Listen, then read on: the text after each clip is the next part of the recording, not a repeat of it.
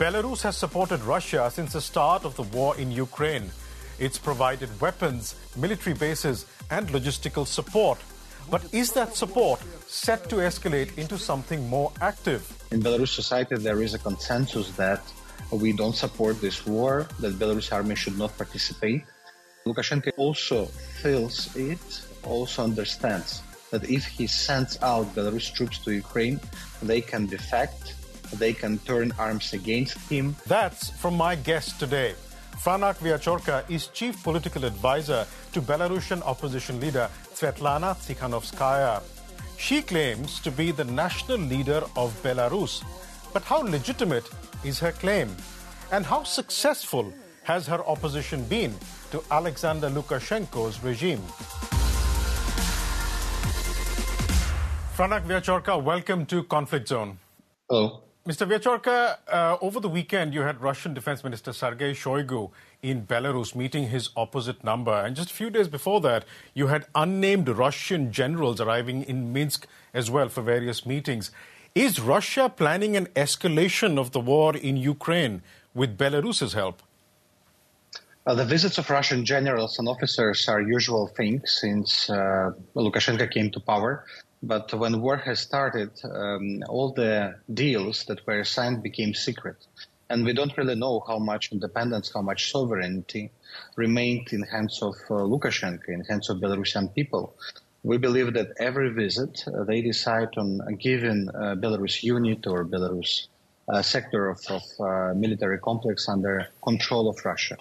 Shoigu and uh, Shoigu's recent visit is also important uh, because it happened just after the death of Minister Makey, uh, the foreign minister, which was very close to Lukashenko.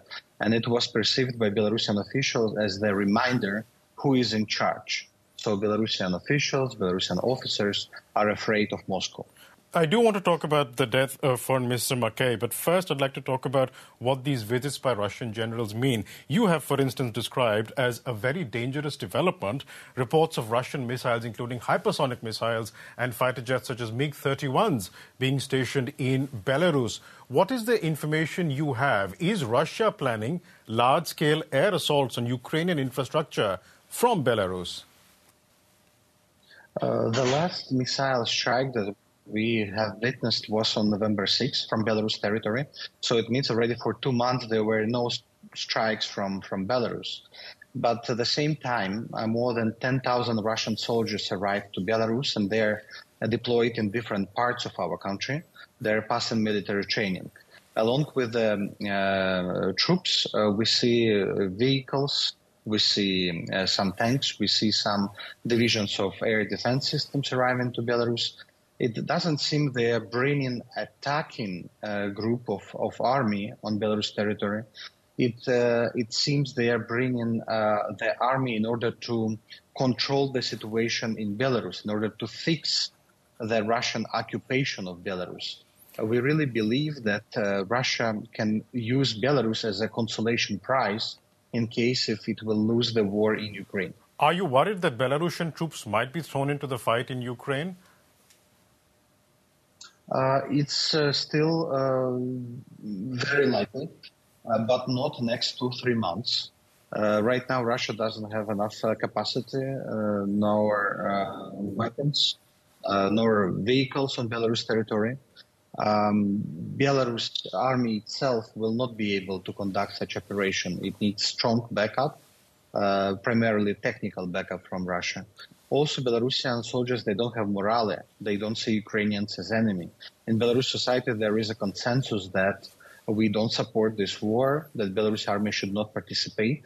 Lukashenko also feels it, also understands that if he sends out Belarus troops to Ukraine, they can defect, they can turn arms against him, there will be split of elites, there will be new wave of protest, and he is really afraid of sending Belarusian troops to, to Ukraine because it will it can cost him the power. So you're confident that with Russia's back to the wall in Ukraine, essentially uh, uh, losing the fight, uh, falling behind on the battlefield, as Jens Stoltenberg, the NATO Secretary General, says, that President Putin is not pressuring Alexander Lukashenko to commit his troops into battle. You're confident of that? Uh, I think they are playing the role. It's the performance. Uh, Lukashenko is playing the independent leader who supports Russia, and he wants to stay exclusive ally for Putin because this is the only way to stay in power, to have guarantees that Putin will not come to murder him. But also for um, Lukashenko, Putin is, is very, very important right now in order to control the internal domestic uh, situation. Uh, to say that uh, um, Putin is not pressurizing Lukashenko, I think let's let's imagine that this is the leash and Lukashenko is the dog on the leash, and Putin is trying to shorten this leash so much as possible to not allow Lukashenko to not leave him a space at all. This is the goal of Putin to create the puppet regime, satellite regime which will be doing 100% of everything the capital, Moscow, will want from him. So you had said in November uh, that Putin was not interested in sending Belarusian troops to Ukraine. You stand by that? Yes, yes. I think it will create more problems than uh, benefits. Uh, it's not experienced army. I was in the army. I was serving in military on the border with Ukraine. It was 10 years ago, but I know what what uh, what is it. Lukashenko invested uh, in KGB, in uh, secret services that that aim to protect himself, but he never invested in Belarusian army. When Belarusians will receive these mobilization calls, there will be huge protest, huge resistance, because society doesn't support this war uh, at all. And Lukashenko probably told Putin about this. Also, Lukashenko used the legend that uh, Putin, if I will send my troops, then the Poland, Lithuania, and Latvia will attack me because you see they are preparing the, uh, they escalate, they deploy more troops on the border. So he used this as the reasoning in order to not send out Belarusian troops. So they play this performance. Everyone is happy. They create the pressure they create the pressure on Ukraine, constant pressure that this might happen. And I think that the, even the, the threat of sending out Belarusian troops it distracts uh, a, a, big forces of Ukrainian army. Help us understand uh, Alexander uh, Lukashenko, the current leader of Belarus. Would he rather be on the side of President Putin, or would he rather be with the West, for instance?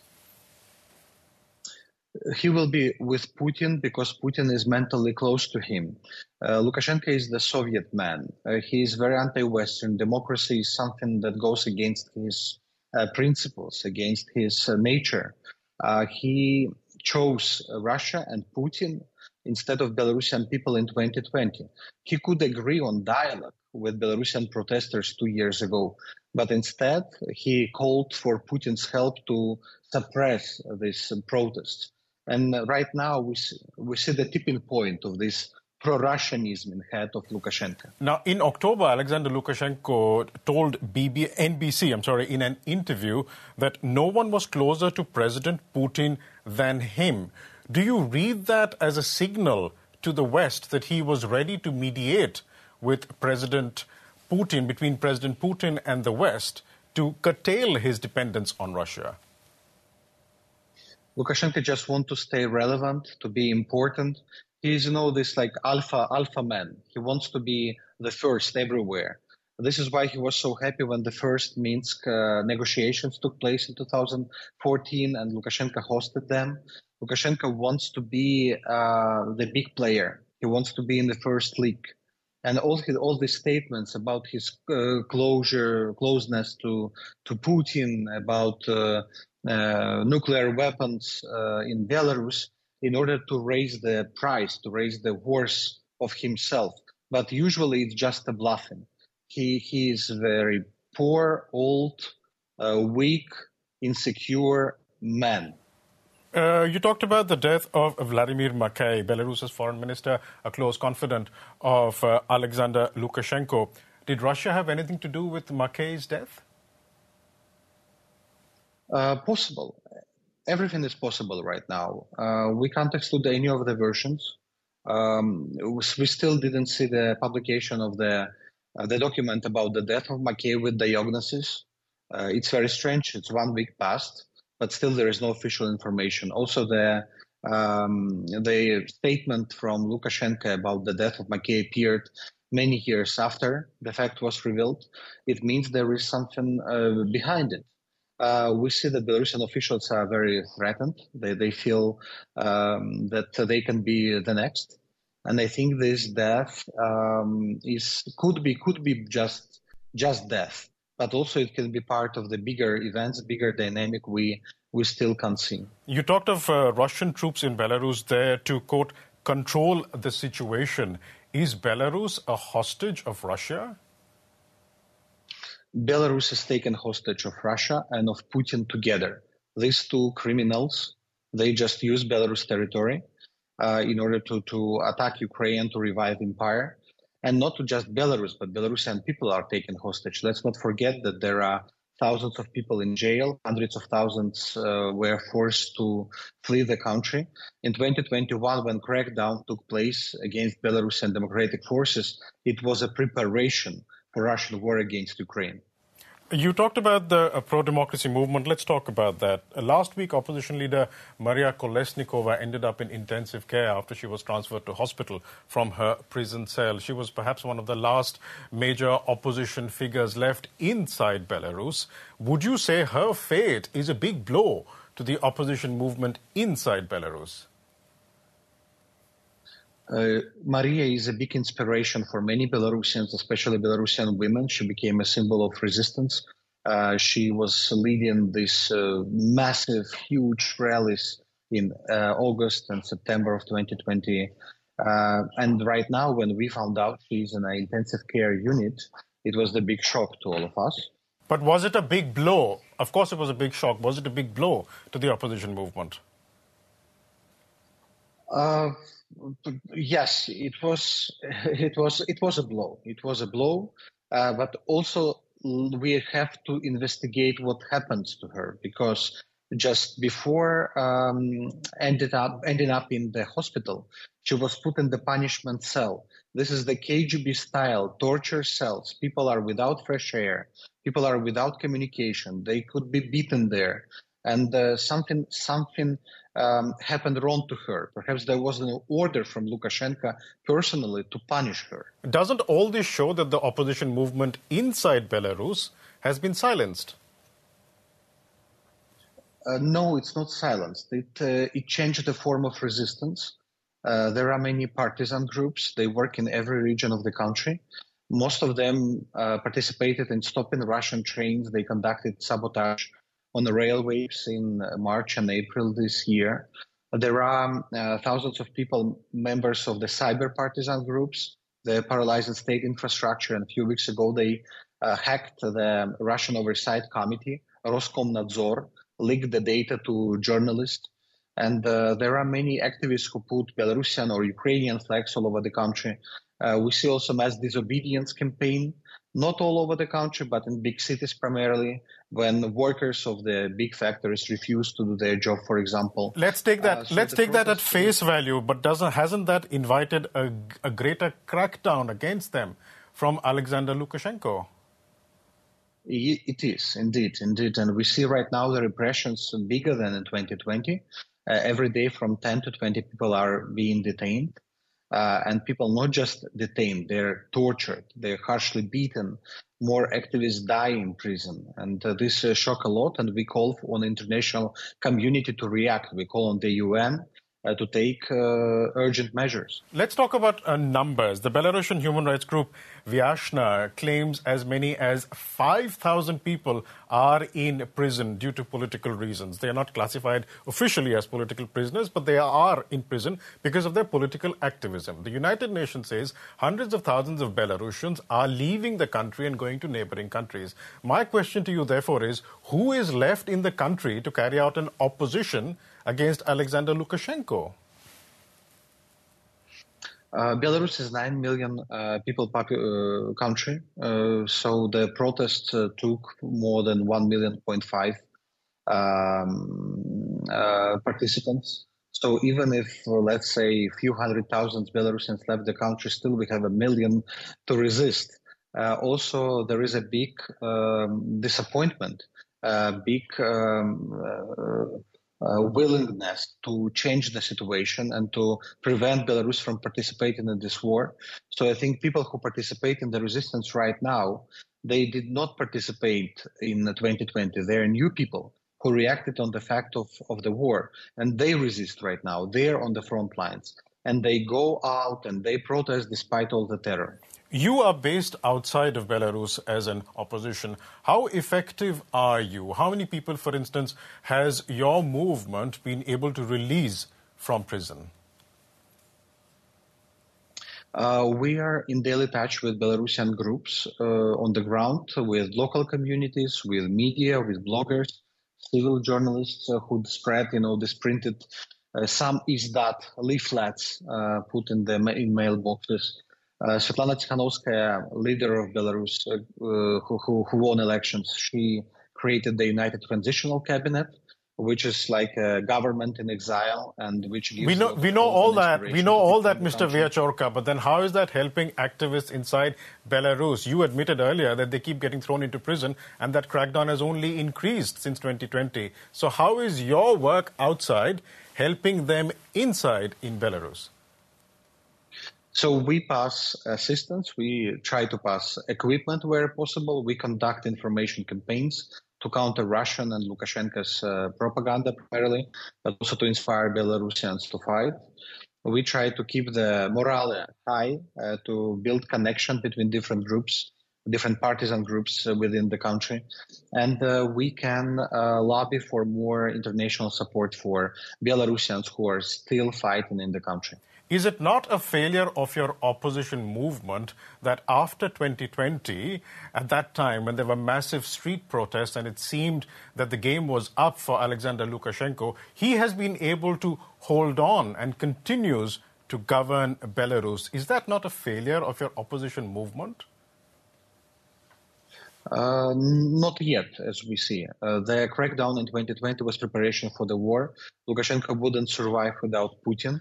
It's Putin who provided him with money, with uh, soldiers, with resources back in 2020. And uh, right now, Lukashenko is paying his debt uh, back to uh, Putin. It's not a failure yet, but the situation became much more complex. Now we are part of the bigger regional geopolitical crisis. Now we are fighting not just for democracy, for democratic elections, but we are fighting for very existence of Belarus statehood. And in order to get Belarus free and independent, we need the victory of Ukraine. Svetlana Tikhanovskaya, your boss, to, to whom you uh, provide political advice, emerged from the 2020 elections, and particularly the protests, the mass street protests that happened after that. Now, she presents herself as the leader of the Belarusian opposition. Is she? Uh, Uh, I think she's a national leader of Belarusian president-elect who won elections but didn't take her office because of Lukashenko and Putin. Is she the leader of the Belarusian opposition? I think she's the leader of Belarus nation because Lukashenko is in opposition. She got more than 70% of votes. I should call her the president. So she does not lead a united Belarusian opposition? She's leading the United Democratic Forces. Uh, exactly. She united all the major groups, uh, traditional political parties, and the new groups that appeared in 2020. And uh, of course, there are different ideologies, different uh, views uh, among different politicians. But she's absolutely uh, we unifying figure to, to all of those who see Belarus free and democratic. Let's see how unifying that is, because an opinion poll by Telegram-based pollster Narodny Opros among opposition-minded Belarusians found that the Kalinowski regiment of Belarusian volunteers fighting in Ukraine was five times more popular among Belarusians than Mrs. Svetlana Tikhanovskaya. Clearly, she's not a leader of a united opposition, is she? Uh, this is the pollster just among activists of this specific group, and Kalinovsky Regiment is just the group of military volunteers fighting in Ukraine. So let's not compare, you know, political leadership and uh, and uh, fighters. And let's not forget that Svetlana Tikhanovskaya participated in elections. She won elections. Multiple um, observers, surveys, polls, uh, internet voting proved that she won elections. She received two or three million votes. So the Kalinowski regiment is irrelevant as an opposition group. Kalinowski regiment is the part of the democratic and independence movement. They are fighters uh, in Ukraine. They are fighting for liberation of Ukraine, and they are uh, they deserve a huge respect, and we fully support everything they do. Would you say they are popular? Uh, they're not popular as politicians. They are popular as soldiers because they sacrifice their life in order to, to save Ukraine. They understand that when Ukraine wins, Belarus wins as well. So they are not seen as a part of the opposition then? Uh, now they're fighters. You know, let's let's divide you know politicians and uh, and fighters and military volunteers who serve in Ukrainian army. Of course, they are they are playing very important role. And first of all, they save, they preserve the good name of Belarusians who were seen by many Ukrainians as uh, as aggressors. And Kalinowski regiment, they proved that not all Belarusians are like Lukashenko, that Belarus regime and people are two different things. Right. Let's talk about Mrs. Tsikhanouskaya. You keep saying in this interview that she's the national leader of Belarus, and she herself keeps calling herself the national leader of Belarus. But who, except for Lithuania, agrees to call her that? Almost in every country she comes, uh, she is met on the presidential level. In the parliament, she is always addressed as a Madam President. Uh, today, just in one but there is no, meets, there is no, but there is no official recognition of her as the leader of Belarus.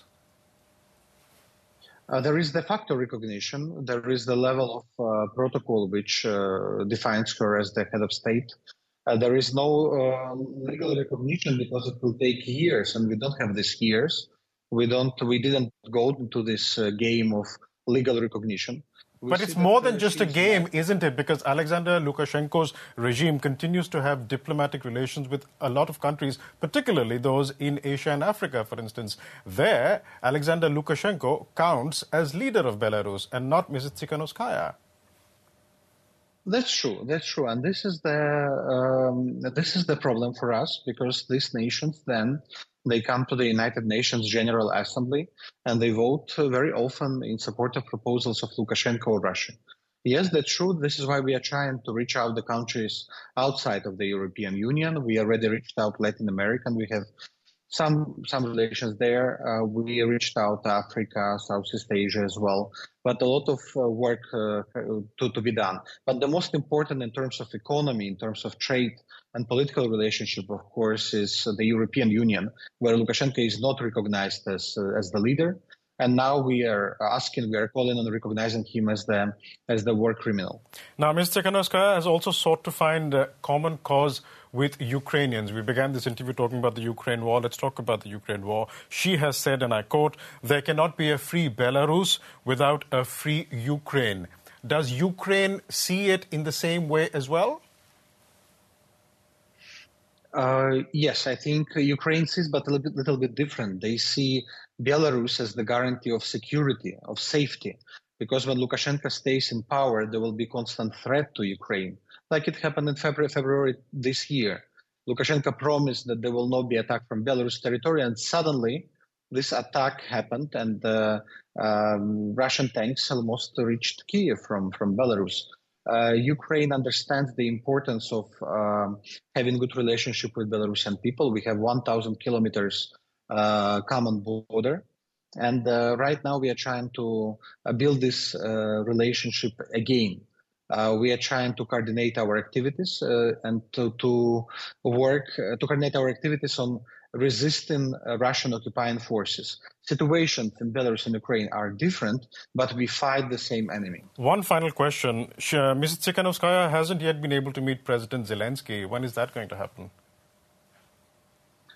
Yes, she didn't meet uh, officially, only uh, informally at one of the public events. Uh, it will happen when there will be willingness of Ukrainian side. But uh, she has very good relationship with Verkhovna Rada, Ukrainian parliament. Uh, we have good relationship with Ministry of Foreign Affairs. Uh, but we understand why Ukrainians don't meet her. They don't want to provoke Lukashenko. Is it also because they do not trust her? No, I think because uh, there was a clear sign of Lukashenko if Kiev will meet Tikhanovskaya. Uh, Lukashenko can escalate the uh, the conflict against Ukraine or even introduce troops. So for Ukrainians right now, the most important to minimize the risks. When will Ukraine recognize her as national leader of Belarus officially? I think it uh, if if Lukashenko introduces uh, troops, Belarus troops to to Ukraine, these processes will be uh, speeded up, and then Ukraine can recognize uh, Tikhanovskaya and meet her. But right now they are very cautious; they don't want to um, to play with fire. It's been a pleasure talking to you. We'll have to leave it there. Thank you so much for joining us today, Franak Viachorka.